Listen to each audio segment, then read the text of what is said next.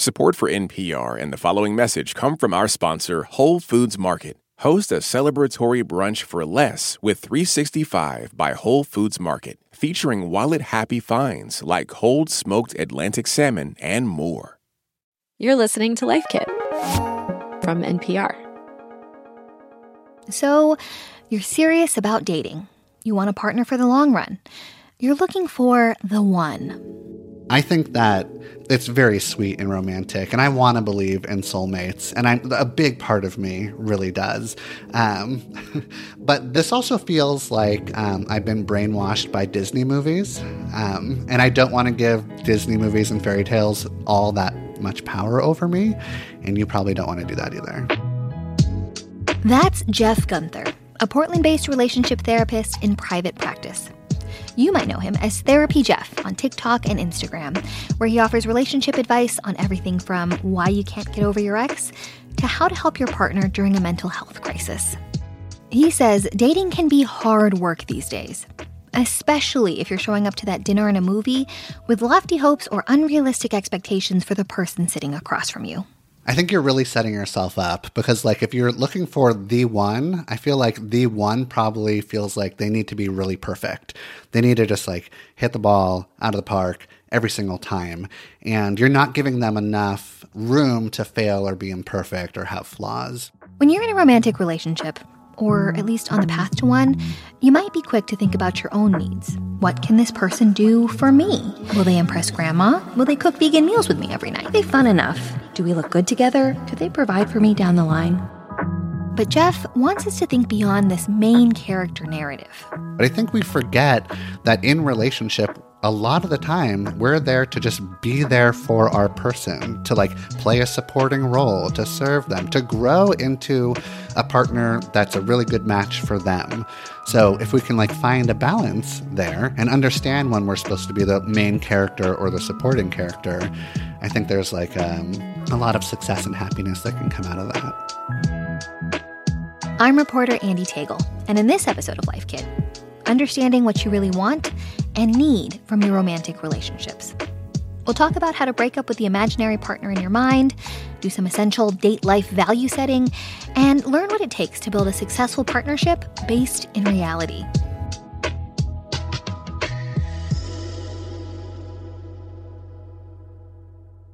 Support for NPR and the following message come from our sponsor, Whole Foods Market. Host a celebratory brunch for less with 365 by Whole Foods Market, featuring wallet happy finds like cold smoked Atlantic salmon, mini quiches, organic everything bagels, and more. Plus, visit the floral department and jazz up your table with a beautiful bouquet of big, bright, sourced for good flowers. When the brunch has to be perfect and delicious, go to your local Whole Foods Market.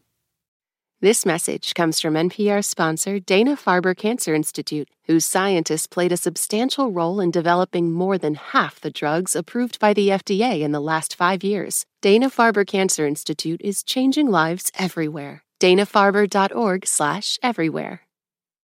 This message comes from NPR sponsor Progressive Insurance, where drivers who switch could save hundreds on car insurance. Get your quote at progressive.com today. Progressive Casualty Insurance Company and Affiliates. So, Jeff, today's episode is about choosing and then maintaining long term relationships. I want to start with that the first idea choosing to be in a long term relationship with someone, be it marriage or something else. Um, maybe it's just me, but there seems to be a huge amount of fear of commitment, of indecision these days. I think, you know, definitely fueled by dating apps, being able to see a bunch of potential love interests and always wondering, you know, is this the best one? Is there a better one? Um, thoughts on this? Do you see this a lot in your work?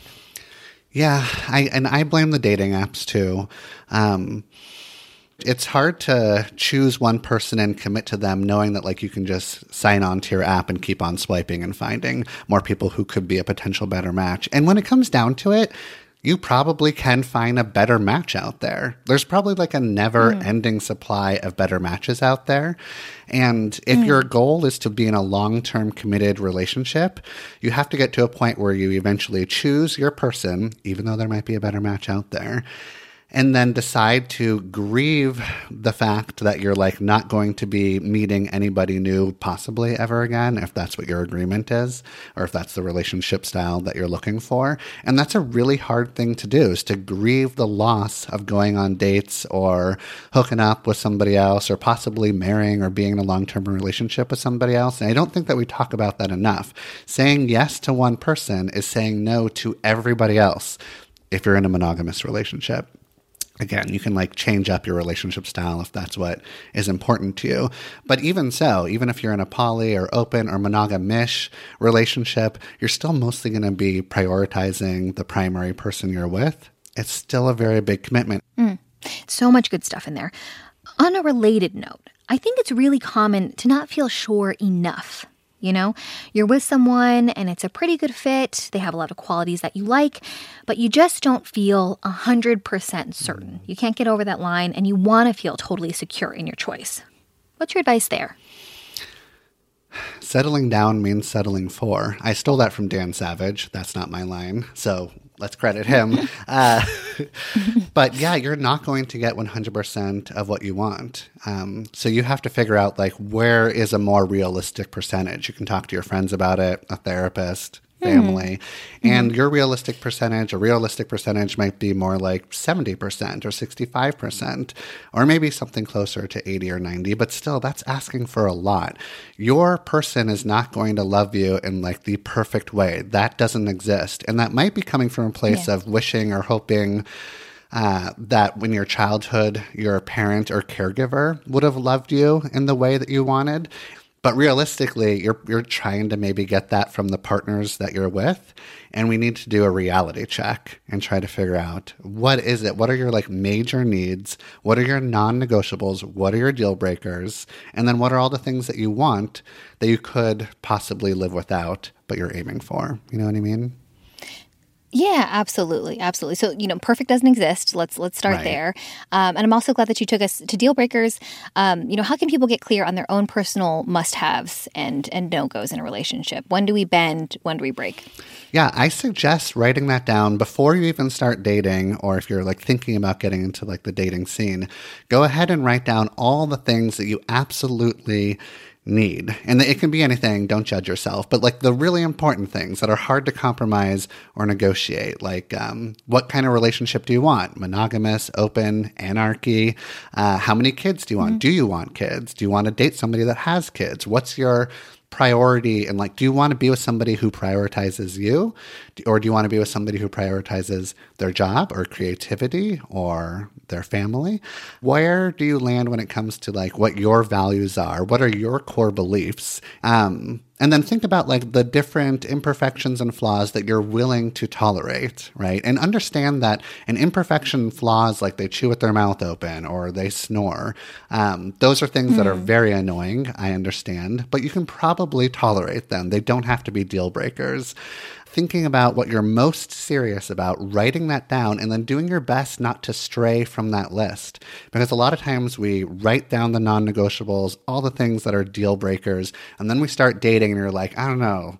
She has really nice lips. Or i don't know. Like he like loves to travel and so do i. And then all of a sudden you like let go of this list that you were really serious about.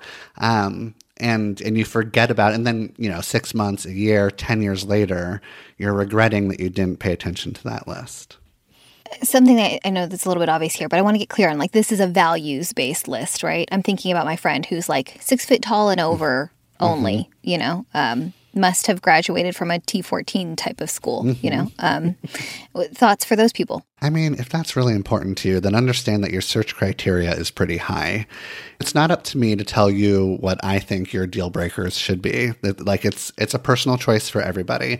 But if you're one of my clients and you're coming in and you tell me that you have this really long list of deal breakers and I can see that you're being super picky, and nothing is working out for you, then I'm going to go ahead and challenge you and push you a little bit to open up. You're going to have to eventually take mm. a step back and ask yourself, like, is this working for me? Am I happy? And ask your friends and your family, the people that know you best, or your therapist that you're paying to be honest with you, to give you feedback about whether or not they think your criteria is working for you and if the, and if you're possibly using that criteria as a way to avoid real intimacy. Mm. Another thing that I've been thinking about in this realm is just all the social pressure. You know, these milestones that you're supposed to hit, that society, that your family, that your well intentioned aunties will tell you that you're supposed to be hitting. Um, and I think that can really muddy the waters of our own wants and needs. You know, I don't have a boyfriend right now, and all of my friends are getting married. All of my friends are having, kids, you know, X, Y, Z, fill in the blank. Um, how can people interrogate their values around love and marriage and maybe parse out some of those, um, you know, beliefs that are being swayed from for the wrong reasons? Ugh, it's so hard because I want people to be authentic and honest what they want with what they want and what they're looking for, and then be in alignment with what they authentically want and go for that. However, we live in a society that we we've grown up where we've been constantly sent all these messages about what love should look like and what is most important and what is the right age to get married or to have kids or move in or get a house.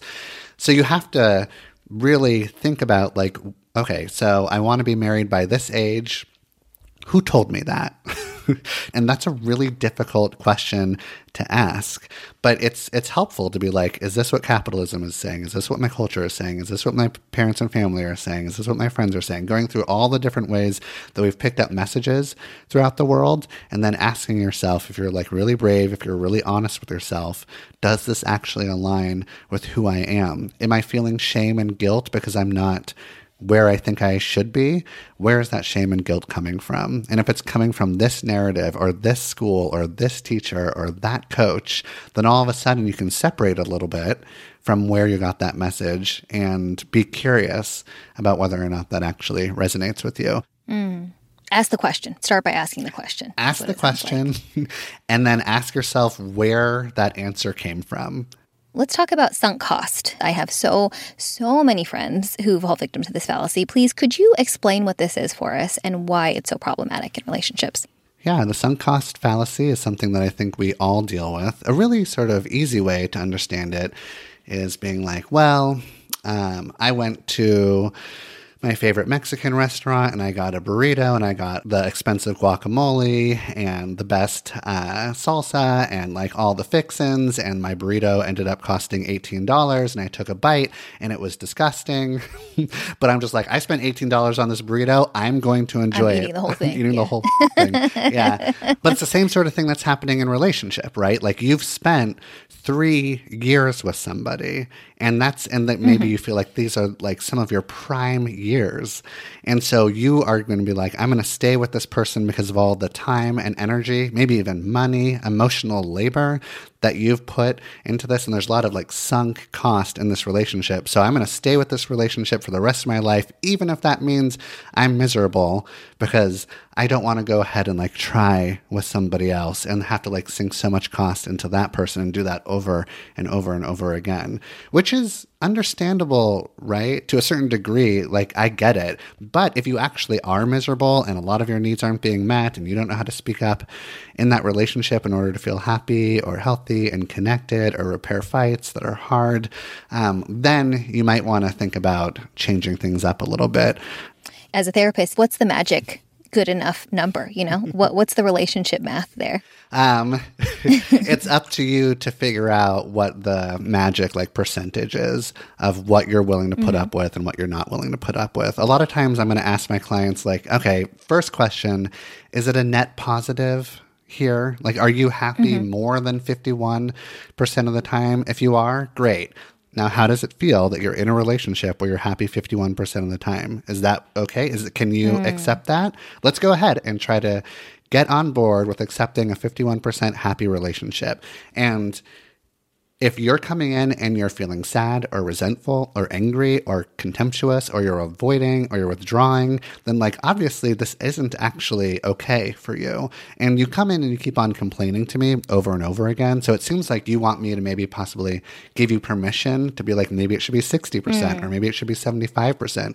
You deserve to get your needs met, or at least most of your needs met. Mm. Overall, I think over the years that you're like with somebody, hopefully you can look back on your relationship and be like, it feels like we're close to 50 50, understanding that there is no such thing as a 50 50 relationship. So hopefully you're going to be in the ballpark of being there for each other, serving each other, supporting each other, whatever word that you want to use.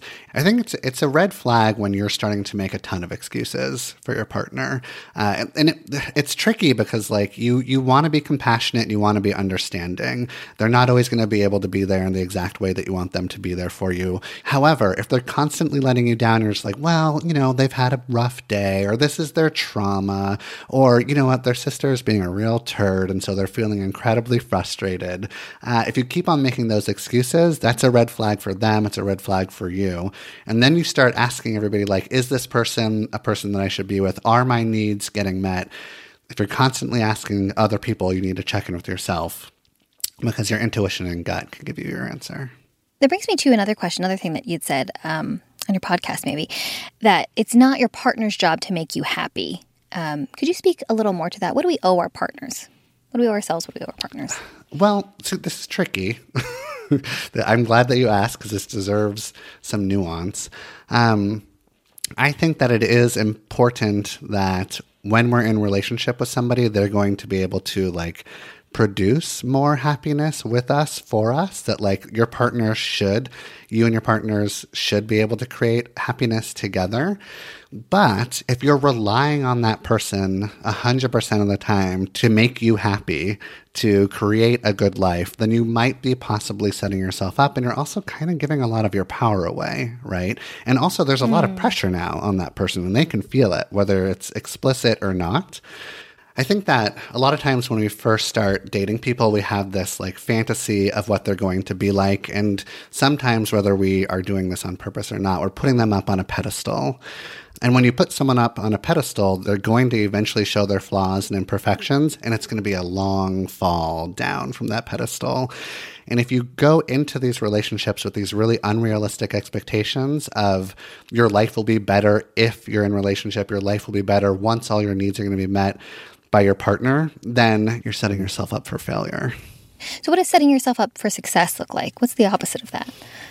Well, going ahead and making that list of like actual deal breakers that are really big deal breakers, trying to stay true to that list, and then understanding that like the person that you start connecting with doesn't really know how to meet your needs or please you whether it's like giving you like emotional support or even like pleasing you in the bedroom, right?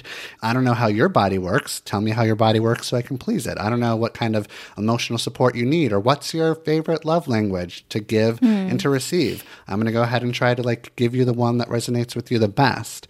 So going in with like, what are your deal breakers? What are your non negotiables? And then how can you have an open mind and know that like relationships are supposed to challenge you to grow and evolve. And if you can go in with that sort of like open, curious attitude, there could be uh, could be a recipe for success. For more Life Kit, check out our other episodes. I hosted one on managing the dating app game. We've got another on relationship contracts, and lots more on everything from parenting to personal finance. You can find those at npr.org/lifekit. And if you love Life Kit and want more, subscribe to our newsletter at npr.org slash lifekitnewsletter. This episode of Life Kit was produced by Mia Venkat and Thomas Lu. Marielle Segarra is our host. Our visuals editor is Beck Harlan, and our visual producer is Kaz Fantoni. Our digital editors are Malika Gharib and Danielle Nett. Meghan Kane is the supervising editor. Beth Donovan is the executive producer. Our production team also includes Audrey Claire Marie Schneider, Sylvie Douglas, and Margaret Cirino. Engineering support comes from Ted Mebane. I'm Andy Tagle. Thanks for listening.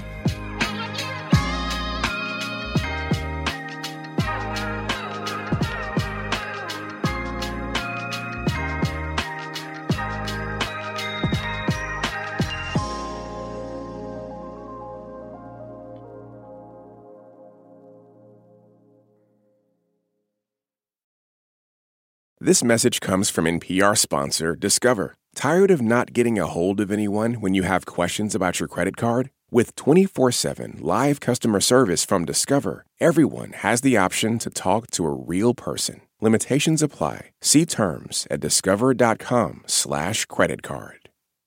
This message comes from NPR sponsor Charles Schwab with their original podcast, Choiceology. Choiceology is a show about the psychology and economics behind people's decisions. Download the latest episode and subscribe at schwab.com slash podcast. All that sitting and swiping, your body is adapting to your technology. Learn how and what you can do about it. I really felt like the cloud in my brain kind of dissipated. Once I started realizing what a difference these little breaks were making, there's no turning back for me.